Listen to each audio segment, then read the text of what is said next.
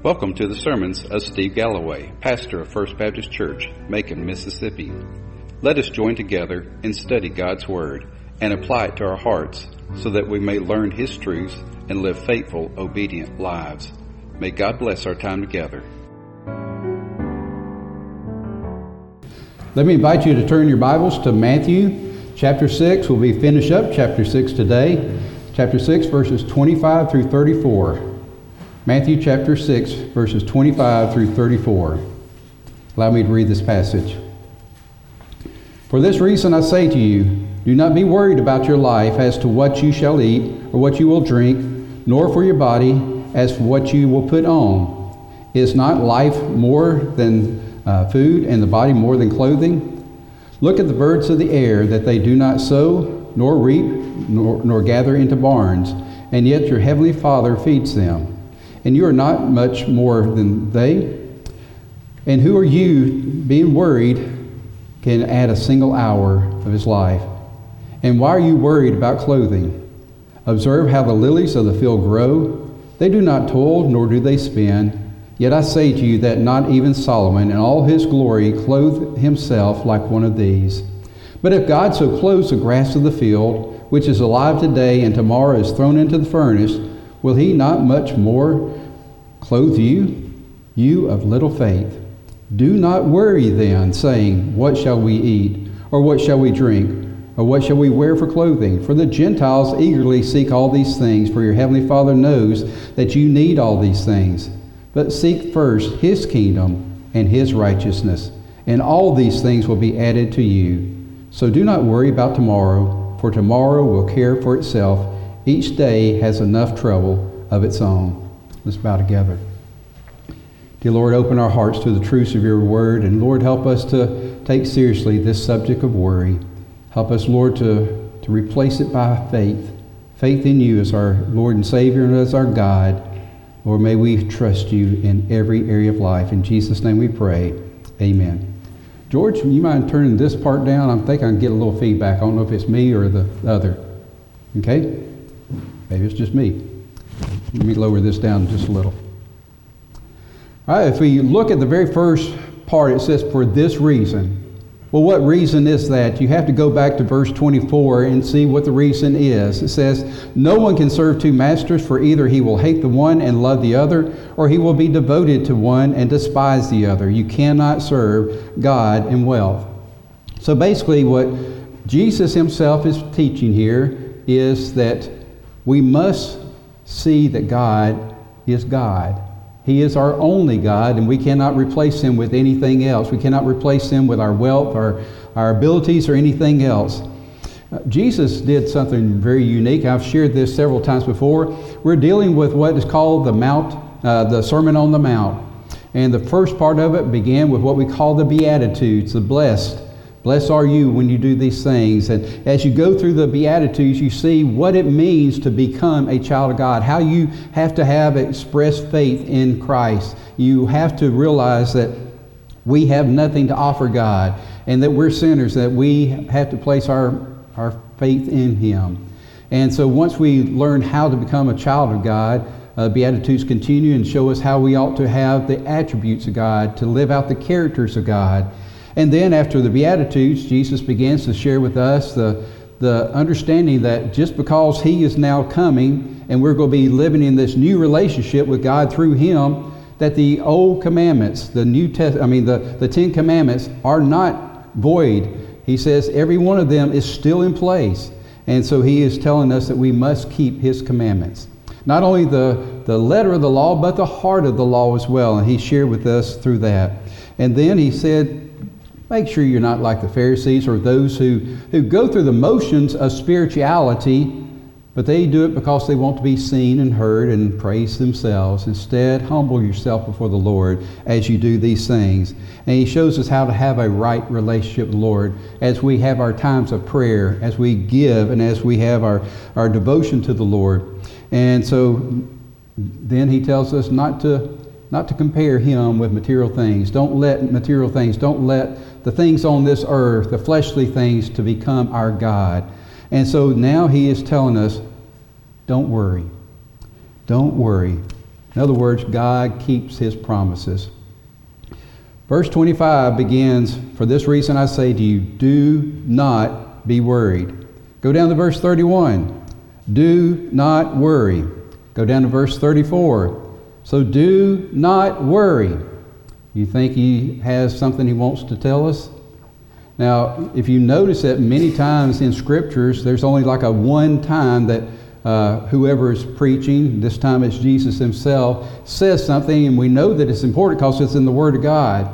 But in this brief passage, he tells us three specific times do not worry. So let me ask you something.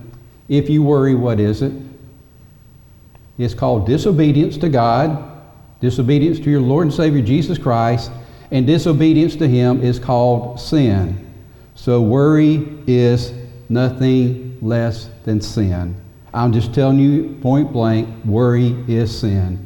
Now, a lot of people say, well, I'm just concerned.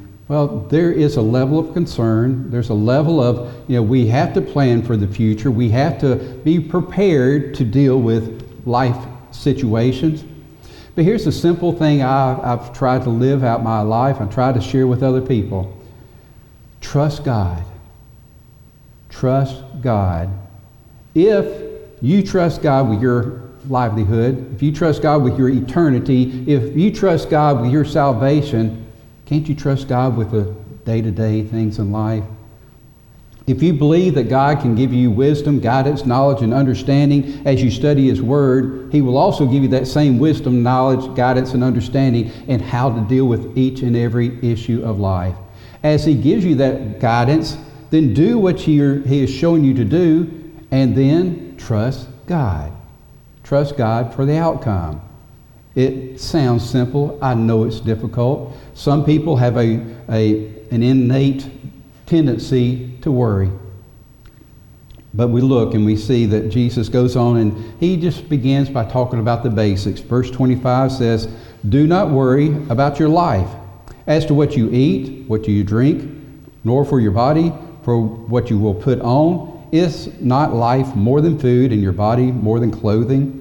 Well, we look at these three basics of life food, water, and clothing. Notice it doesn't say shelter. A lot of people add that in as a basic necessity. It really isn't. Many people in Jesus' day did not own a home. They may have a tent or something like that that they used as they traveled around, but there were many professions that they lived outdoors. Shepherds, the, the people who were in the trade uh, business, they basically traveled from one city, and one town to another, uh, selling their goods.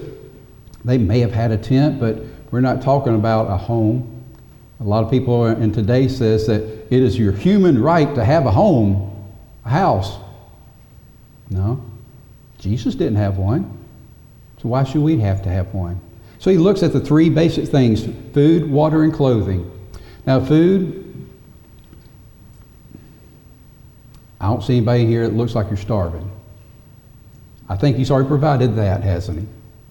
Water, I don't think anybody in here is dehydrated to the point where you're about to pass out. So he provided that, hadn't he? I don't see anybody here naked either. So he obviously has provided that. Now we look at Jesus' day, and I shared this, I think, last week or a week before. Typically, on the average, person only had an extra change of clothes. Basically, a man would have one tunic that he was wearing and another tunic that he could change into while the other one was drip drying from uh, washing it in, in the river or the creek or something. And he had probably only one outer garment, a cloak, and a pair of sandals. That was it. I don't think anybody had walk in closets with thousands of shoes. The need, the basic need, is taken care of. So, first thing Jesus says is, don't worry about the basics. I'll provide for them. Well, we look and we see why are we so anxious about life that is so sinful? First thing is it shows that we're unfaithful to our master when we fret, when we worry about the little basics of life as well as life itself. We're basically saying, I don't think I can trust God to take care of this. I don't think I can trust him with all the little things that I deal with. Notice in verse uh, 26 it says, What you shall uh, do not worry about your life. Now, the word life there is kind of an all inclusive word. It really describes life in general, both physical, emotional, mental, and spiritual. So it basically encompasses all of life, not just food and uh, water and clothing. It's every aspect of life. Now, if Jesus is saying, don't worry about life, and he says, you know, I'm taking care of the basics, if he takes care of the basics, and he takes care of the huge things like salvation, eternal life, and life with him in glory, you think he can take care of the things in between? Well, he can. He promises that he is faithful. So when we uh, look at this, uh, what we really take out of this passage is that worry is sin. When Jesus point blank tells us not to do it, and we do it, it's called sin. Now, worry in itself, the word worry comes from a Greek, I mean, a German word in our vocabulary, and it actually means to strangle or to choke. So worry is actually strangling us, choking us emotionally, so that we cannot really function in life.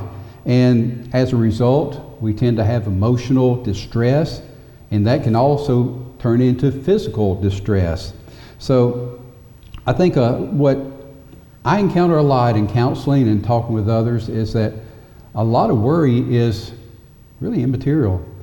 A lot of worry is about the what ifs.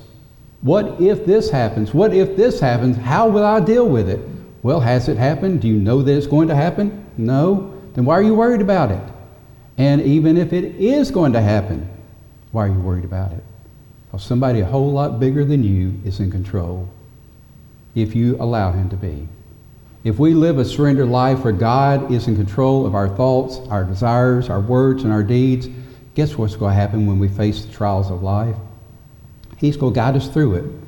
Now, does that mean that God takes away the, the pain and the suffering? Does God always just magically get us out of the trial immediately? Absolutely not.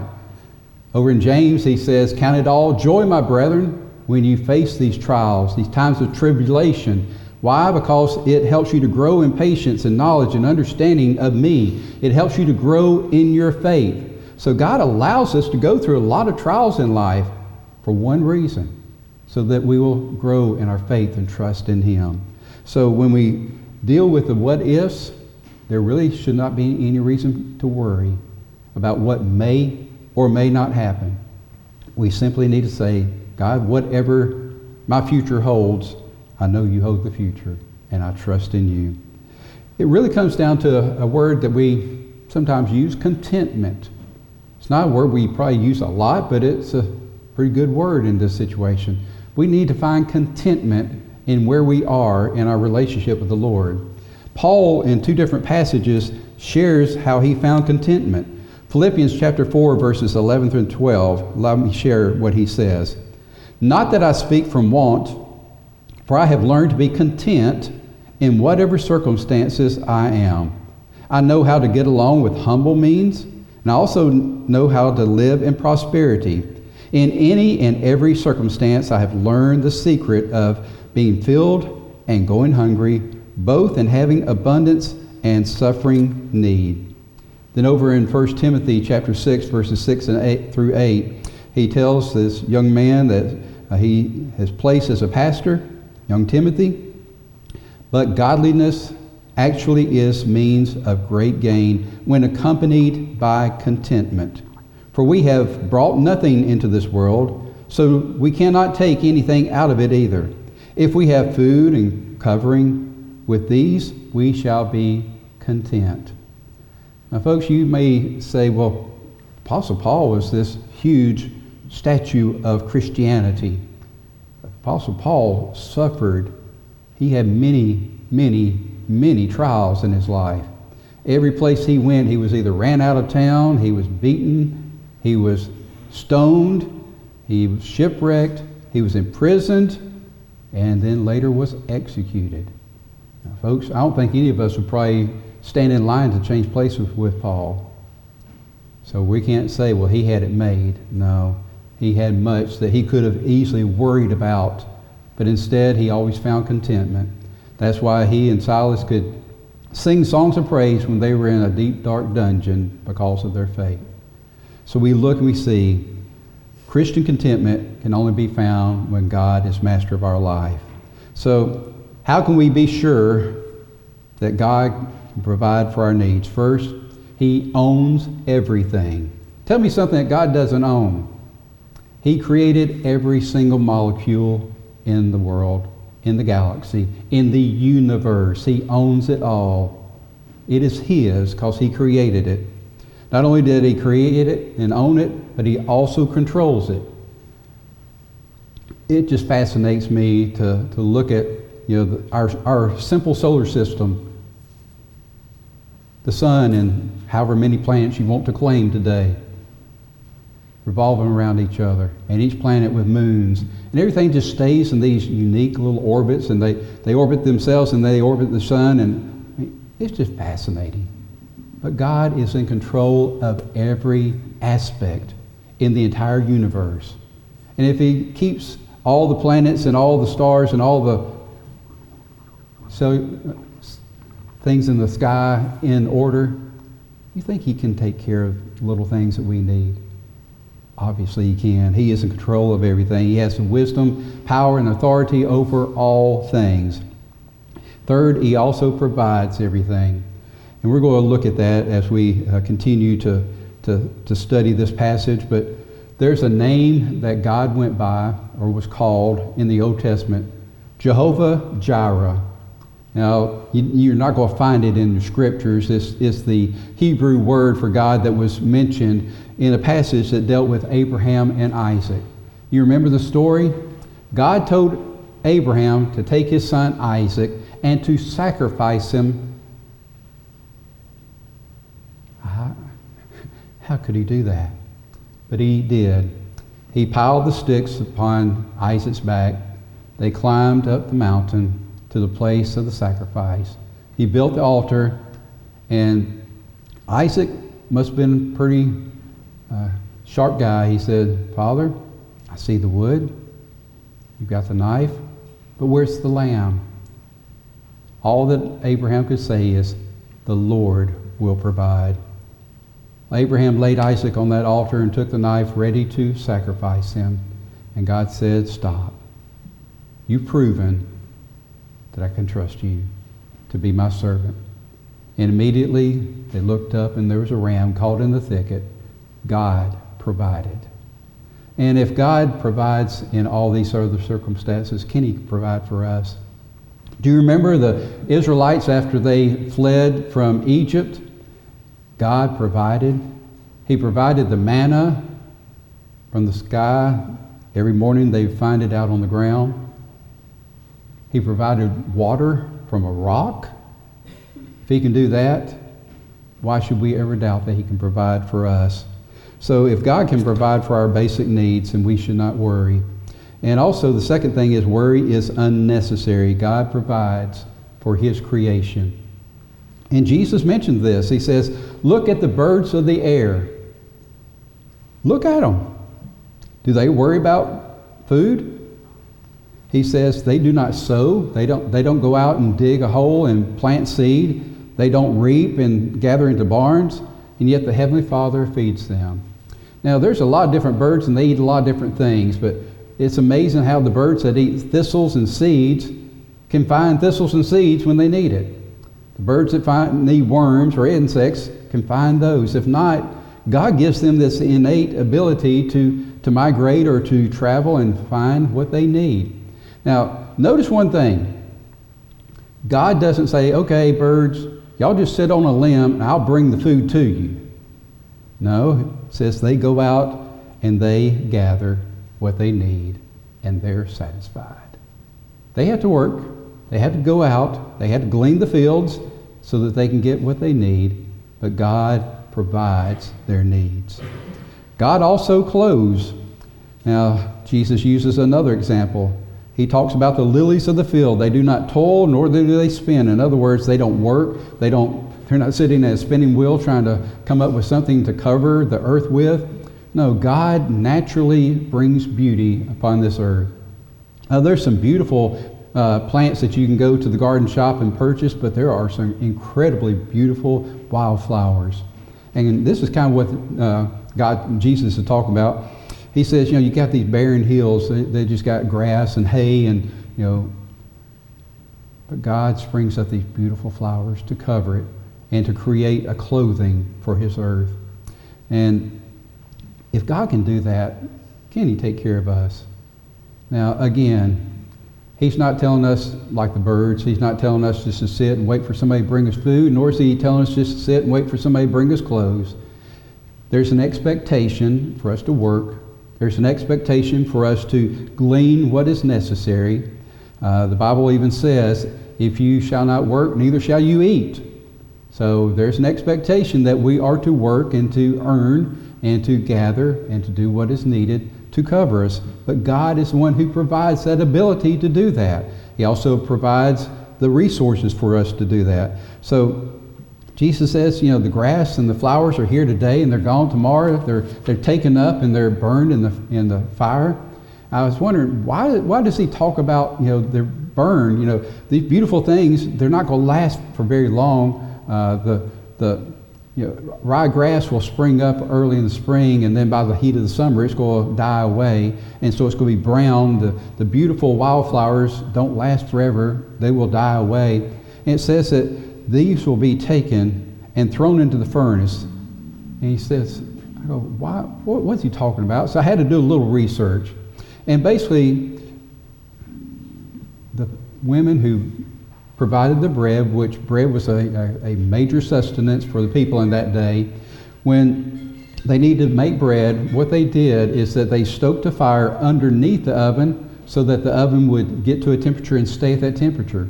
But the inside of the oven would be cold for quite a while. And so what they would do is they would take this type of material, the dry grass, the dry flowers, and put it inside the oven and light it, and it would make a hot, quick fire and it would heat up the inside of the oven. And as soon as it died off, they would just rake out the ashes, and the oven would be heated and would stay at that temperature so they could bake their bread.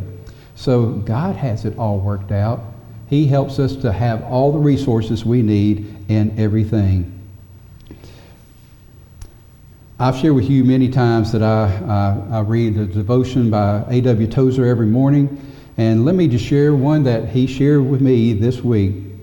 He says, For years I have made a practice of writing many of my earnest prayers to God in a little book, a book now well worn. I still turn often to the petitions I recorded in that book. I remind God often of what my prayers have been. One prayer in the book, and God knows it well by this time, for I have prayed it often, goes like this Oh God, let me die rather than go on day by day living wrong. I do not want to be careless, a careless, fleshly old man. I want to be right so that I can die right. Lord, I do not want my life to be extended if it means that I should cease to live right and fail in my mission to glorify you all my days. Did you know that God numbers our days? Jesus says, by worrying, are you going to extend your life by a cubit? You, is there any way that you can add to your life by worrying. You know, just the opposite is really true. For those who tend to be worrisome, fretful, typically their lives are cut short because of that, because many times this worrisome attitude creates physical problems mental, physical, emotional, all of it. And I think what Jesus is saying is worry's not going to help you a bit. It's not going to add anything to life. It's going to take, take life away from you. Not only physical life, but life abundant and free. Because Jesus says, I want to give you life, and I want you to give, to give you abundant life, and I want you to give a life that's lived for me. If we're not trusting in the Lord, then we're sinning against Him by worrying. This really comes down to this simple message. We're either living by fear or by faith. Fear of the unknown, fear of what I'm facing today, fear of what I may face tomorrow, and how am I going to deal with it, or faith. Lord, I don't know what I'm going to face, or what I'm facing right now, I may not know exactly how to best deal with it, but I trust you. So it's either fear, I don't know what to do. I don't know what to do. How am I going to get through this? How am I ever going to get through this? What about tomorrow? What happens then? All these worries and fretfulness. You're living by fear. The exact same thing's going to happen to you one way or another. You're either going to live by fear or you're going to live by faith. Lord, I see the challenges that I face today, and I pray that you'll give me that wisdom and understanding so that I can make the wise decisions that are godly. Even if they're not popular with other people, I want to make the right decision and do the right thing. I want to live for you regardless of the consequences. So, Lord, whatever it is I'm facing today, I trust you to guide me, to give me the words to say, to know what to do, whatever the situation may be. I trust you. So, when we trust the Lord, He shows us how to live how to live faithfully. In verses 31 through 34 basically deals with that God is faithful. I want to just kind of close by trying to solve this false reason why people think that they need to worry. Do you believe that God created you? Seriously. Do you believe that God created you? According to the scriptures, you were God knew you before the time began, and he created you and knitted you together in your mother's womb. He has known you all eternity. That's, that's hard for me to understand. But we're here because God created us. Do you believe that God provides redemption from our sins? Well, if you're a child of God, you do, because we place our faith in Jesus as the propitiation of our sins, the one who died in our place for our sins. So, yes, God has provided redemption from our sins. Do you believe that God has given you his gift of eternal life?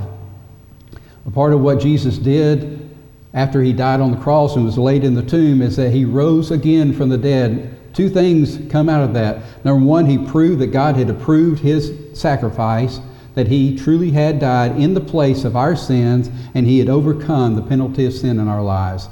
But he also came to live again to live forever. And according to the scriptures, he gives us his gift of eternal life. So, do we believe that God has given us his gift of eternal life? According to a passage in John, it says that as I leave you, I go to prepare a place for you. Do you believe that Jesus is preparing a place for you in heaven for all of eternity? Well, if you can trust God with all this, why can't you trust God with what you're facing today and tomorrow? If you can trust God to obviously keep you fed and clothed, why can't you trust God with everything else?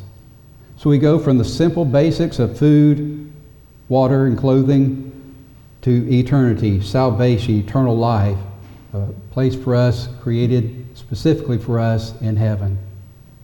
Everything from the beginning, ABCs, to the end, Omega. Everything in between is in God's hands. Can you trust Him with ABCs, the basics? Can you trust Him with eternity? If you can, then you can trust Him with life in between. Think about that. Is there any reason to worry? If you can come up with one, then you're basically telling that Jesus is a liar because he says, do not worry. Three times in this brief passage.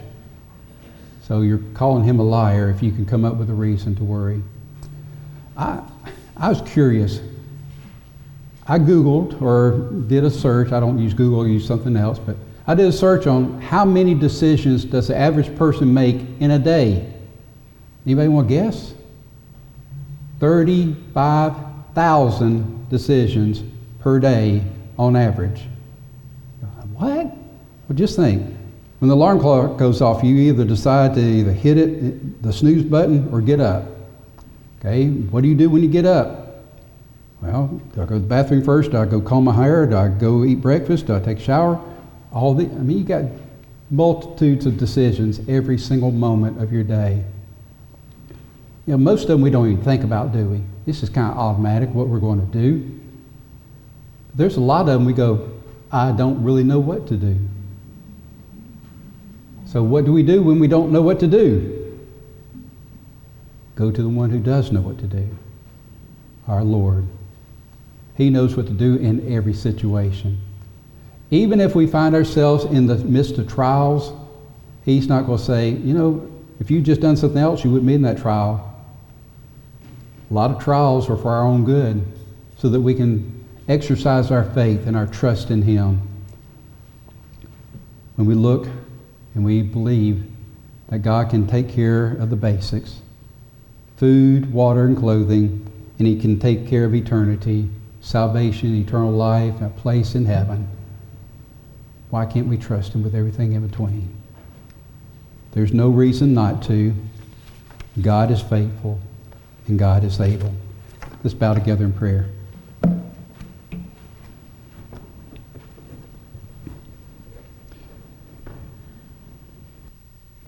Dear Lord, it is so easy for us to worry, to fret about things that may or may not even happen, to worry about the things that we're facing in life even right now.